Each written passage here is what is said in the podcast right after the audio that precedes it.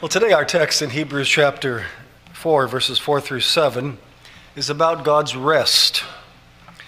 That actually is a recurring theme in Hebrews chapters 3 and 4. It's a rather extended section that starts in chapter 3 and continues through chapter 4, about half of each of these chapters devoted to that subject. The first mention of God's rest is in chapter 3 and verse 11 which is the end of the quotation in chapter 3 of, of Psalm 95. And the concluding text says, So I swore in my wrath, they shall not enter my rest. That tells us that somebody has forfeited God's rest. The second measure, second mention rather, of this word rest is also found in chapter 3, verse 18. And we read, And to whom did he swear that they would not enter his rest, but to those who did not obey? Coming into chapter 4, we find it mentioned again in verse 1 and verse 3, and verses 4 and 5, getting into our text for this morning, and again in verse, verses, uh, verse 4, uh, 4 again, and then in verses 9 and 10 and 11, which we'll take up, Lord willing, next week. So we're right in the middle of that, or a little bit past the middle of it, in our text for today, in verses 4 through 7. A message entitled Attaining God's Rest. And here's what we shall see for those serious students who take notes. What do we have? First of all, God's rest, verse 4. Number two, denied rest, verse 5. Three, promised rest, verse 6. And number four, attained rest, verse 7. But first of all, God's rest, verse 4.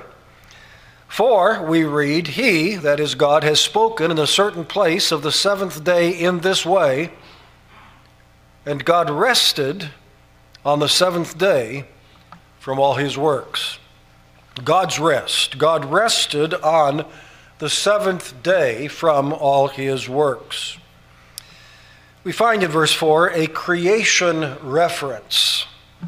He has spoken in a certain place that mirrors similar language in chapter 2, when another quotation was introduced with these words. If I can find it in verse 6 but one testified in a certain place, saying, What is man that you are mindful of him, and so forth. And so, with similar language, the writer of Hebrews again introduces an Old Testament text.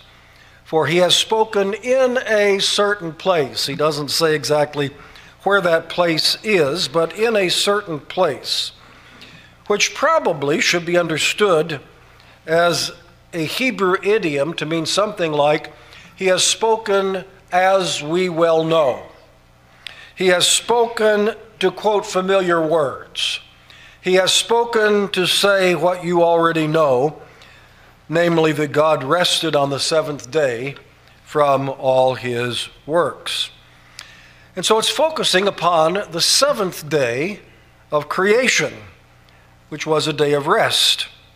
Let's read those words. I'll read them to you in Genesis chapter 2. Thus the heavens and the earth and all the host of them were finished.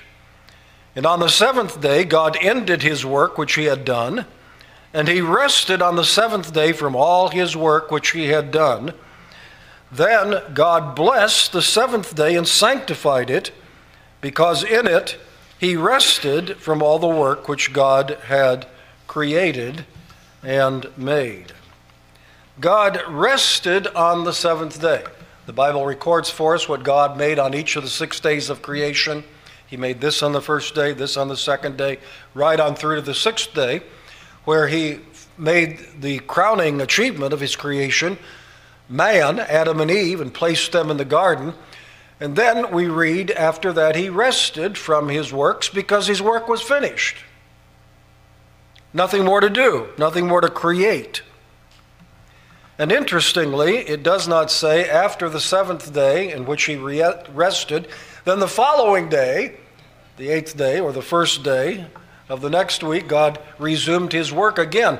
But we are left with this thought that God rested on the seventh day and continues to rest as he began to rest after six days of creation. So, evidently, there is something important for us to learn here. There's some significance, some, some important significance of this idea of the seventh day, and particularly God resting on the seventh day. It is a thought provoking statement, and God rested on the seventh day from all his works. That's a fact. That's given to us in Genesis. We wouldn't have known that, of course, apart from that record that's found in the scriptures, but knowing that now, we realize this is what happened in the beginning when God created the heavens and the earth. He made this and this and this and this and this on six days, and then on the seventh day, he said, It is finished. And he began a rest, which, according to our passage today, continues.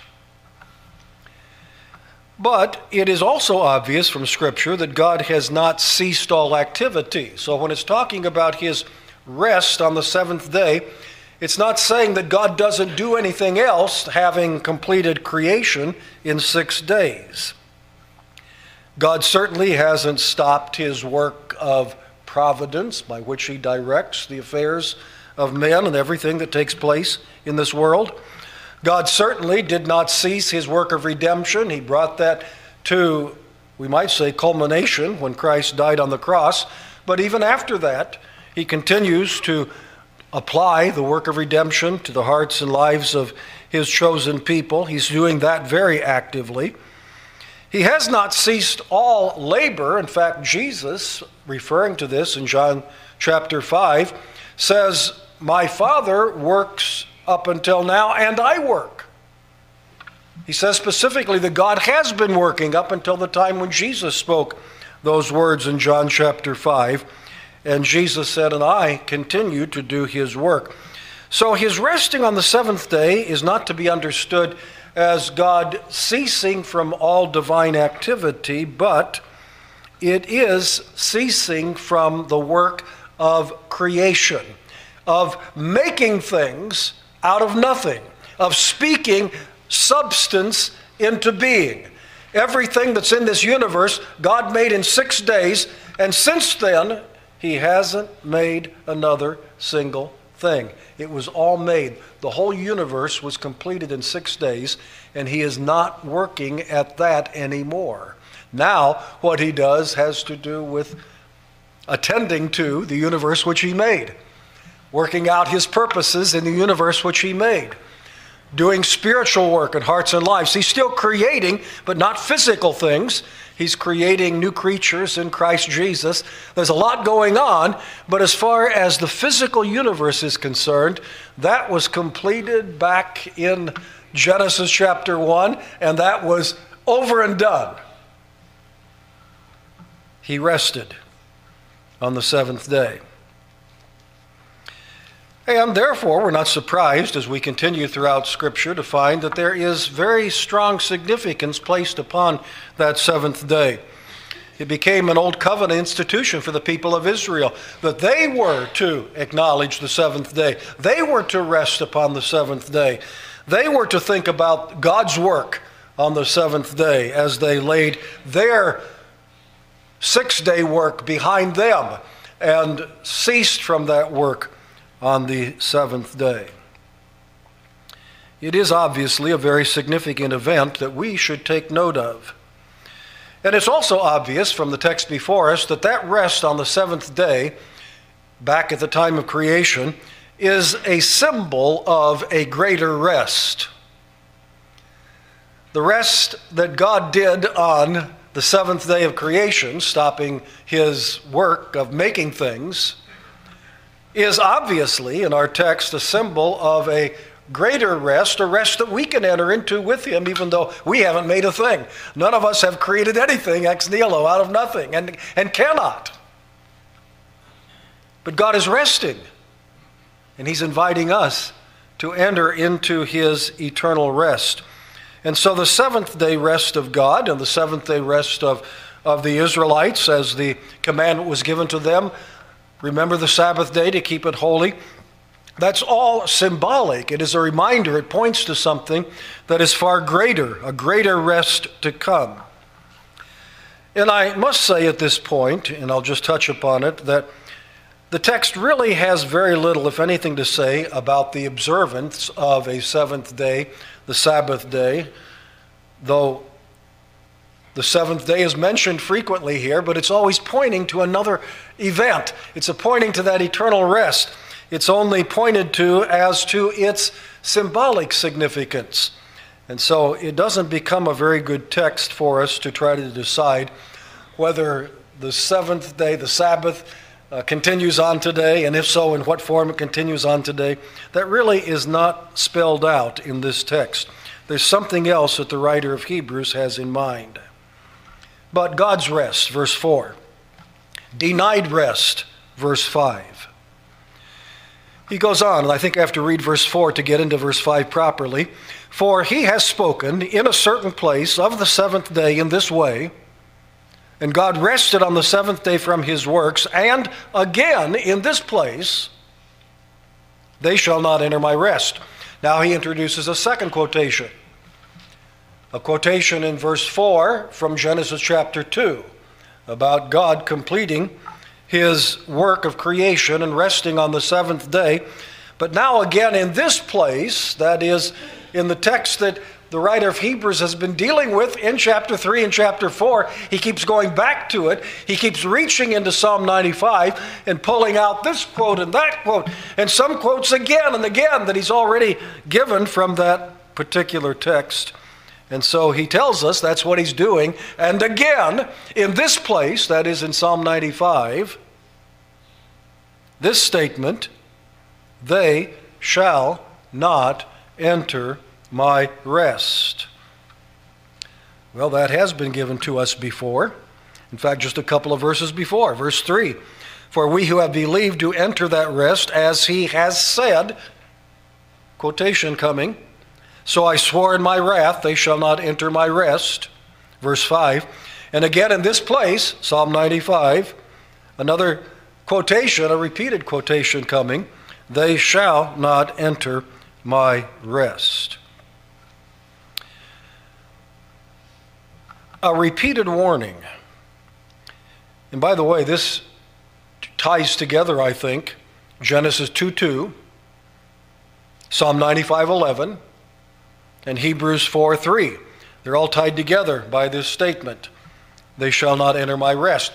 We're to think about all of these things the rest of God on the seventh day, the rest of the Israelites in the land of Canaan, but that they did not attain to, the rest which still is before the people of God and is the promise of that rest is, is laid before all people.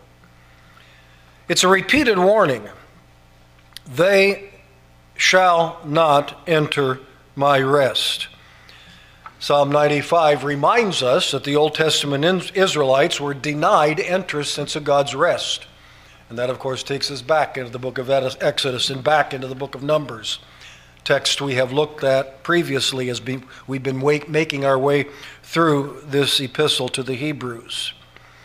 But the Old Testament Israelites, the majority of them that came out of Egyptian bondage, who were, in a sense, redeemed out of slavery, nevertheless did not attain unto eternal redemption because they did not believe. They were denied entrance into Canaan, another symbol of God's eternal rest, like the seventh day is a symbol of God's eternal rest. They were denied entrance into the rest of Canaan and into God's eternal rest because they did not believe. That is also an historical fact.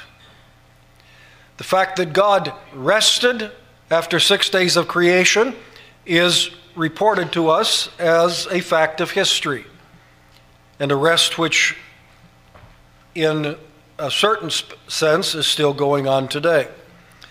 The fact that the Old Testament Israelites that did not believe in the wilderness were denied entrance into Canaan and thus entrance into God's eternal rest is also a fact that we can read about in the books of Moses. And this is an alarming declaration in verse 5. They shall not enter my rest. It's an emphatic declaration, it is a, a determining declaration. What is denied in this statement? They shall not enter my rest. What is denied is an entrance into God's rest, the rest of which Genesis 2 speaks of symbolically, the seventh day rest, the rest that the promise of Canaan speaks of symbolically, the rest of Canaan, it all speaks ultimately of God's eternal rest. In other words, eternal life. In other words, heaven. All of that is spoken of in this way. But some are denied that rest, God's rest. When it talks about my rest, God's rest, is that talking about the rest which God bestows or the rest which God enjoys, the rest which God is currently exercising, if you can talk about exercising rest? And the answer is it is both. God bestows rest upon those who believe the promise. But God invites into his own eternal rest those who believe the promise. He is resting, and he says, I'm offering you the promise of that eternal rest. Believe my word and join me in this eternal rest. But some are denied entrance into that rest. And who are they? Verse 5 They, and again in this place it is said, they shall not enter my rest. And from the context, we know that he's talking about Old Testament Israel in the wilderness. They shall not enter my rest. And why are they denied his rest? And again, that has been told us in the context. It is because of their lack of faith. Back to chapter 3, verse 18. And to whom did he swear that they would not enter his rest? But those who did not obey. Verse 19. So we see that they could not enter in because of unbelief. Who didn't enter in? Those who didn't obey. Who didn't enter in? Those who didn't believe. We'll explain that connection once again a little bit later. We've already explained it before. And so we've got God's rest, verse 4, denied rest, verse 5, but now promised rest, verse 6. Since, therefore, it remains that some must enter it, and to those to whom it was first preached, and those to whom it was first preached, did not er-, enter in because of disobedience. The promise of this rest spoken of in Psalm 95 is extended. Since, therefore, it remains. The promise of rest has not been withdrawn. In fact, this promise must produce attainers. If the Old Testament Israelites, Old Testament Israelites didn't attain it, that doesn't mean that nobody shall attain it. Yes, some shall, many shall. It is determined that they shall. It remains that some must enter in. They didn't, but some will.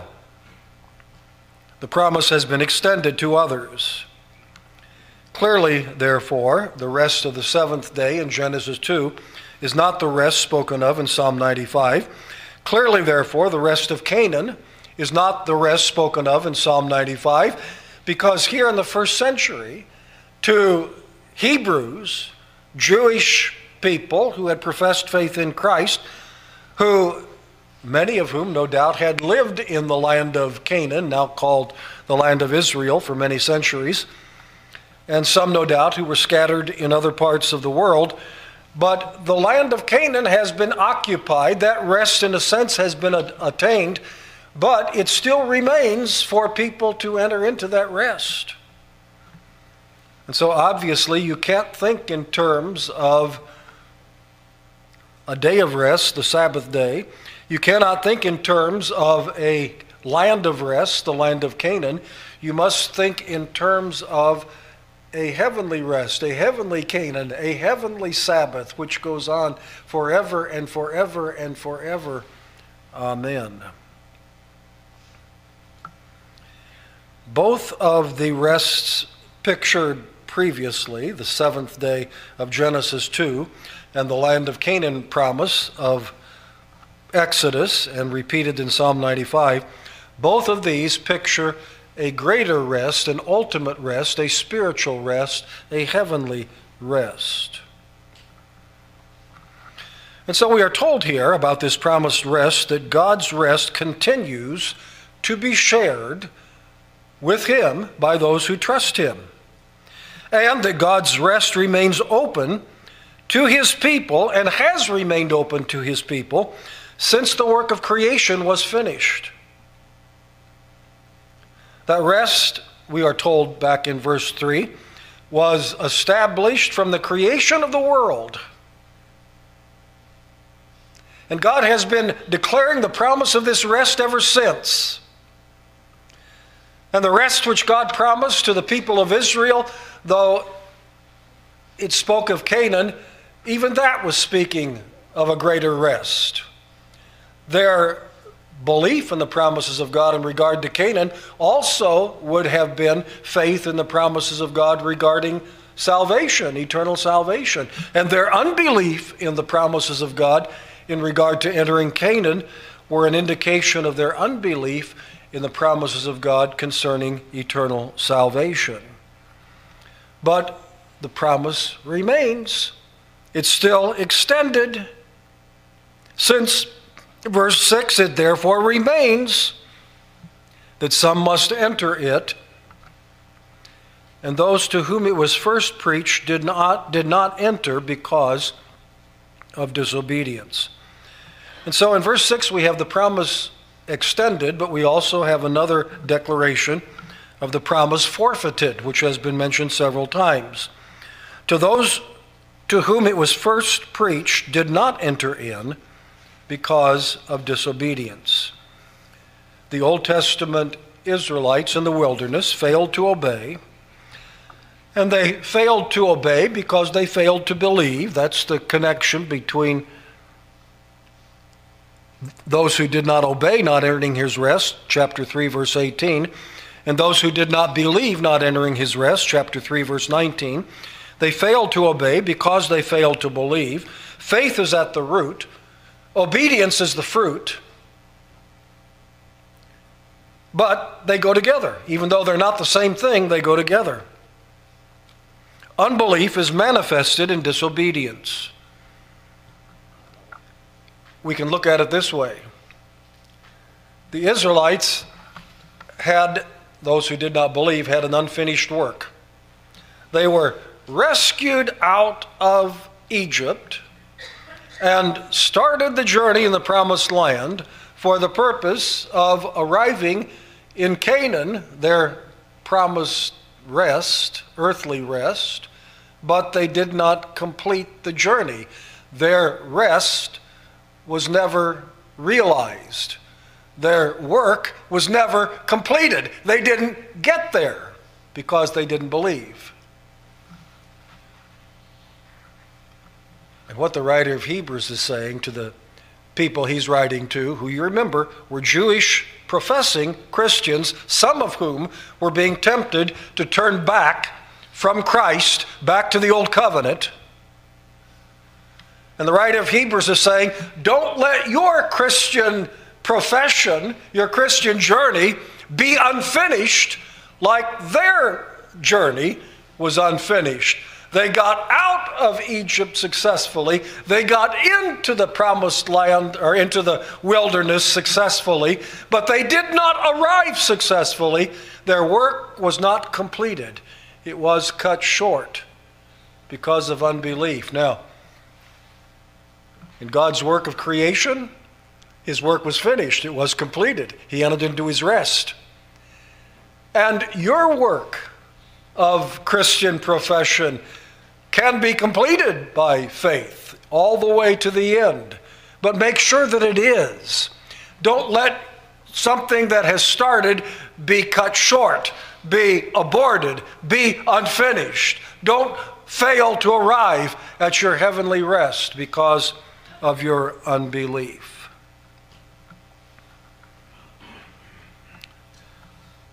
But some must enter it. The promise is guaranteed that some must enter in. And there are similar passages in God's Word along these very lines. You remember, no doubt, the parable that Jesus told about the wedding feast that the king gave and sent out invitations, and people started making excuses. Well, I'm sorry, I've bought a yoke of oxen and I haven't tested them out. I bought a car and I didn't test drive it, so now I've got to go test drive it now that I've already bought it. You idiot. Um, I can't come because I married a wife. Oh boy, I won't, I, won't, I won't describe that particular one. But all these people who began to make excuses after excuses after excuses why they could not accept the invitation that was extended to them. So, what did the king say? He said, These shall not taste of my feast. Go out on the highways and hedges, gather up everybody you can find, for my house must be full. My banquet house must be full. It will be full. I've prepared it for a great host, and a great host will come. So, those to whom the invitation was first extended were denied because they didn't accept it. Others who initially had no thought that they would even hear such a gracious invitation had that invitation extended to them, and they accepted it and they benefited from it. They came into the banquet hall, they entered the feast, they received this wonderful promise that was denied to those to whom it was first proclaimed. We have something similar in the book of Acts, chapter 13, as Paul and his team have come to Antioch Pisidia on the first missionary journey. And they were preaching in the synagogue and they were getting a rough reception. And then Paul and Barnabas grew bold in verse 46 and said, It was necessary that the word of God should be spoken to you, Jews, in the synagogue, first but since you reject it and judge yourselves unworthy of everlasting life, behold, we turn to the Gentiles. That's a recurring theme, isn't it? Those, we might say, for whom the promise was prepared and to whom the invitation was first proclaimed, did not believe and were denied entrance.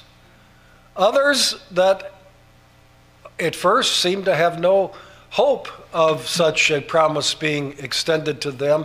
Nevertheless, when the gospel came in Christ Jesus, it went out to the ends of the earth, and many who had never thought of any relationship with the God of Abraham, Isaac, and Jacob heard this wonderful message of salvation for those who will believe it, and they entered in. And so, Jews for whom it was prepared were denied entrance, and Gentiles who seemed like it had not been prepared for them, though in fact it had, but only the secret counsels of God made that clear.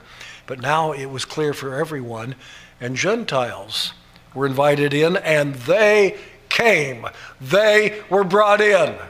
And now the banquet hall is filled with a handful of Jews who believe and a multitude of Gentiles who believe. Because there will be people there. Since, therefore, it remains that some must enter it. Some must, and therefore some will. Old Testament Israel in the wilderness did not enter it, but others have. Some will not enter it in our day. Some, some of the Hebrews that started down that path have turned back. They turn out to be thorny ground hearers and stony ground hearers. They will not enter it, but others will hear and will enter in. because God will have a people. God will have a host. Christ will have a bride, a large bride, a bride made up of a multitude of people from every tongue and tribe and nation. And that will happen. It's guaranteed. It must take place. Those who do not believe will be shut out. Those who do believe will enter in. Which category are you in? Those who are shut out because of unbelief? Those who have been received in because of faith. And that brings us finally to attained rest in verse 7. Again, he designates a certain day, saying in David, Today, after such a long time, as it has been said, today, if you will hear his voice, do not harden your hearts. He's quoting again from Psalm 95. That's why he says again. Again, back to our big text quoted in chapter 3, that extended text from Psalm 95, the whole second half of that psalm. Again, I return to it.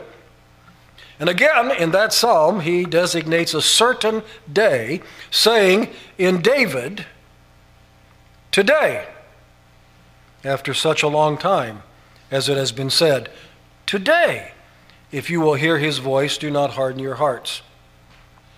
There is a day of promised attainment,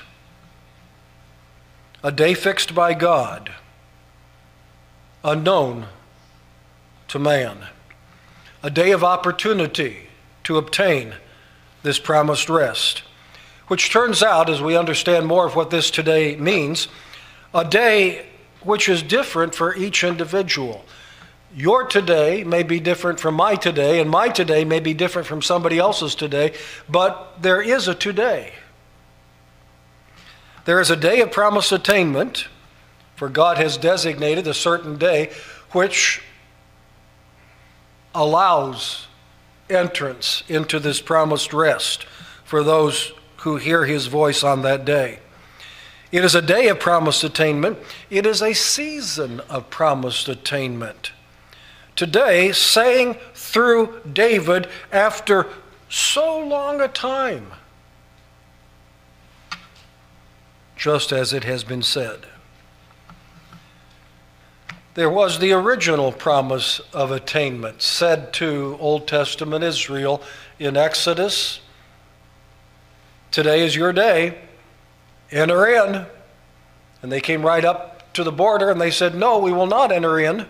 And their today came to an end. It was promised to Old Testament Israel, it's promised again to the people of David's day. David, by the Spirit of God, is writing in Psalm 95, and he says, You have it today too. If you will believe, you can enter into God's eternal rest.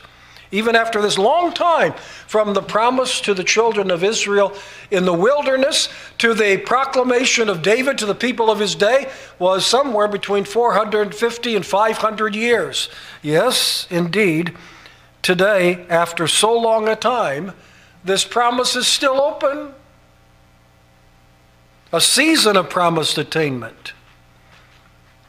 The repeated promise of attainment is yet another day of opportunity to the Hebrews, now hundreds of years after David spoke.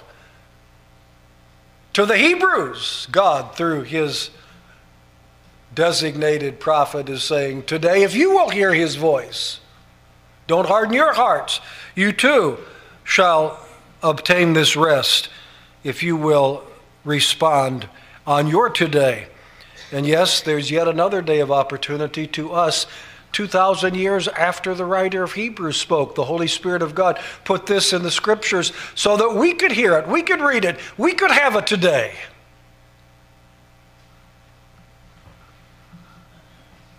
Israel had it today in the wilderness. The people of David's day had it today as they were hearing these promises. The people in the first century, the Hebrews, had it today in which they could believe the Word of God and enter into His rest.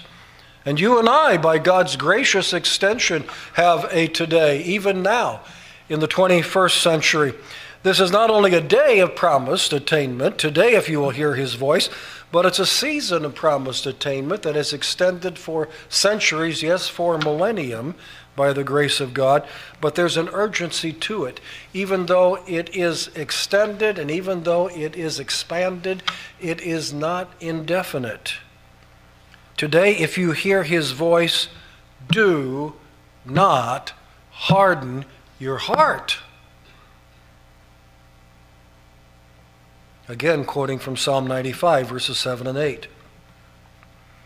Yes, a gracious invitation has been extended, but a limited invitation has been indicated. It's possible to close the door on this today if you will hear his voice. If you harden your heart, if you will not believe an extended invitation becomes a lost invitation. And the reason for failure to attain it is clearly stated it is because of a hardened heart of unbelief. That's more common, I think, than most people realize. Today is the only opportunity you can be certain of. You are hearing the gracious invitation today. By God's appointment, today is a day, a today for you, if you will hear it, if you will believe it. But it's the only opportunity that you can be certain of in the wilderness, those who presumed themselves to be safe, after all, they're the seed of Abraham, after all, they had been miraculously rescued with great power and wonders out of the land of Egypt. Surely they could not fail to attain the promise.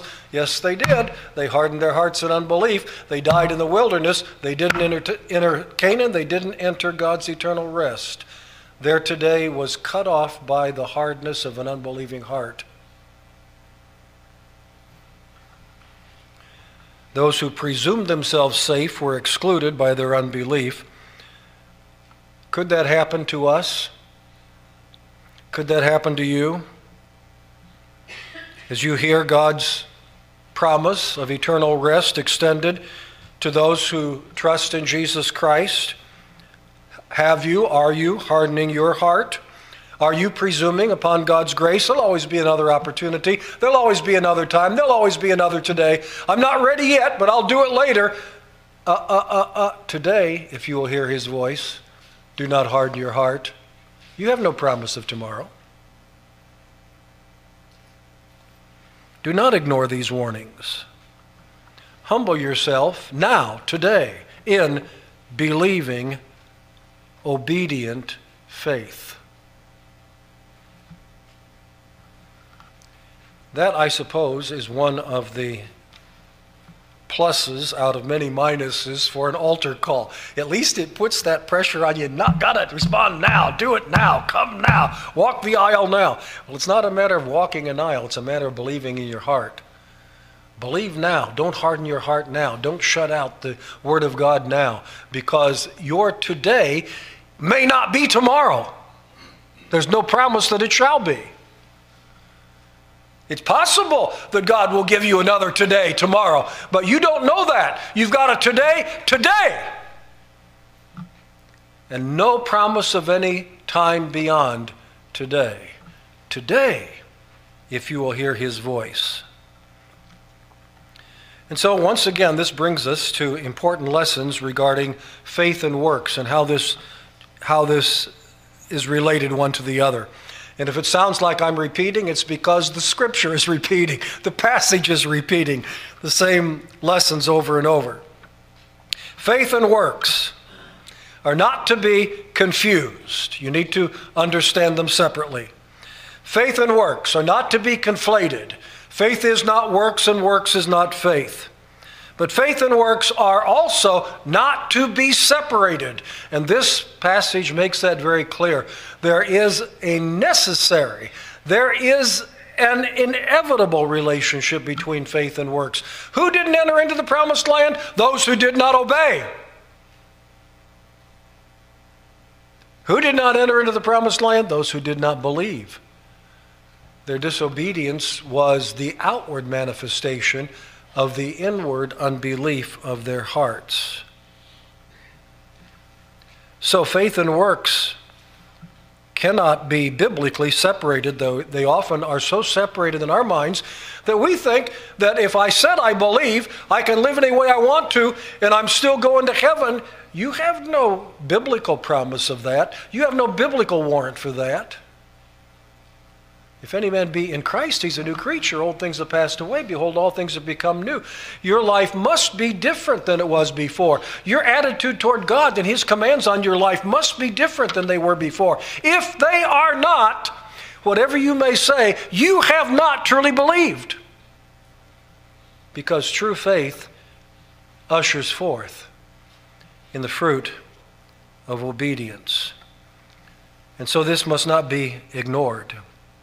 Don't presume that you have believed. If your life does not manifest, and listen to me carefully now, here's the key. If your life does not manifest an obedient spirit, an obedient attitude, an attitude that is different from unconverted people a different attitude than what you had before you were saved. If you were saved late enough in life to remember what your attitude was like before you were saved. A desire to please the Lord. That's the attitude we're talking about. That's the spirit. A desire to obey all his commands. Do you obey them all perfectly? No, you do not. Don't lie. Don't deceive yourself. No, you do not. But you want to if you have truly believed. You have a changed heart. You're wrestling with that old Adamic nature, and it's going to hang on to you until the day of your death when you're going to be fully sanctified. But you still have that overwhelming desire given to you by Christ and by His indwelling Spirit. I want to obey. I want to please the Lord. I don't want to sin. A desire to obey what God commands not pick and choose what you like and what you agree with. That's the old attitude. That's the old Adamic attitude. I decide what I will and won't do. I decide what to believe and not to believe. I decide what I'm going to obey and not obey. But when you have been born again by the Spirit of God, when you have true saving faith, your attitude is, Oh Lord, help me to obey everything that you have told me to do. And yes, when I stumble and fall and fail, I acknowledge it as failure. I confess it. I don't justify it. I don't excuse it. I don't ignore it. I come to you for help, for cleansing and for help that I might obey in the days to come. That's the attitude of a believing heart. And finally, a few words about this promised eternal rest. Prepared, we are told in this passage, by God from the beginning, at, at the beginning of creation, but denied to some to whom the promise was first proclaimed. It was forfeited by some who presumed they had attained it. But that promise was extended by God over many centuries and still is extending it today. And that's why we believe in worldwide missions and we help people go to the ends of the earth, proclaiming the gospel, extending this promise to the ends of the world, because God has extended it. And therefore, we must enter into this work. But, and here's the bottom line anything short of immediate, and joyful acceptance is dangerous. It's dangerous to your soul. You may not have another today. And it's an insult to God Almighty, who has so graciously and at such great expense extended this offer of eternal rest to you. Let's pray. Father, seal the message of this portion of your word to every heart in life according to the need that you know to be there. We pray in Jesus' name. Amen.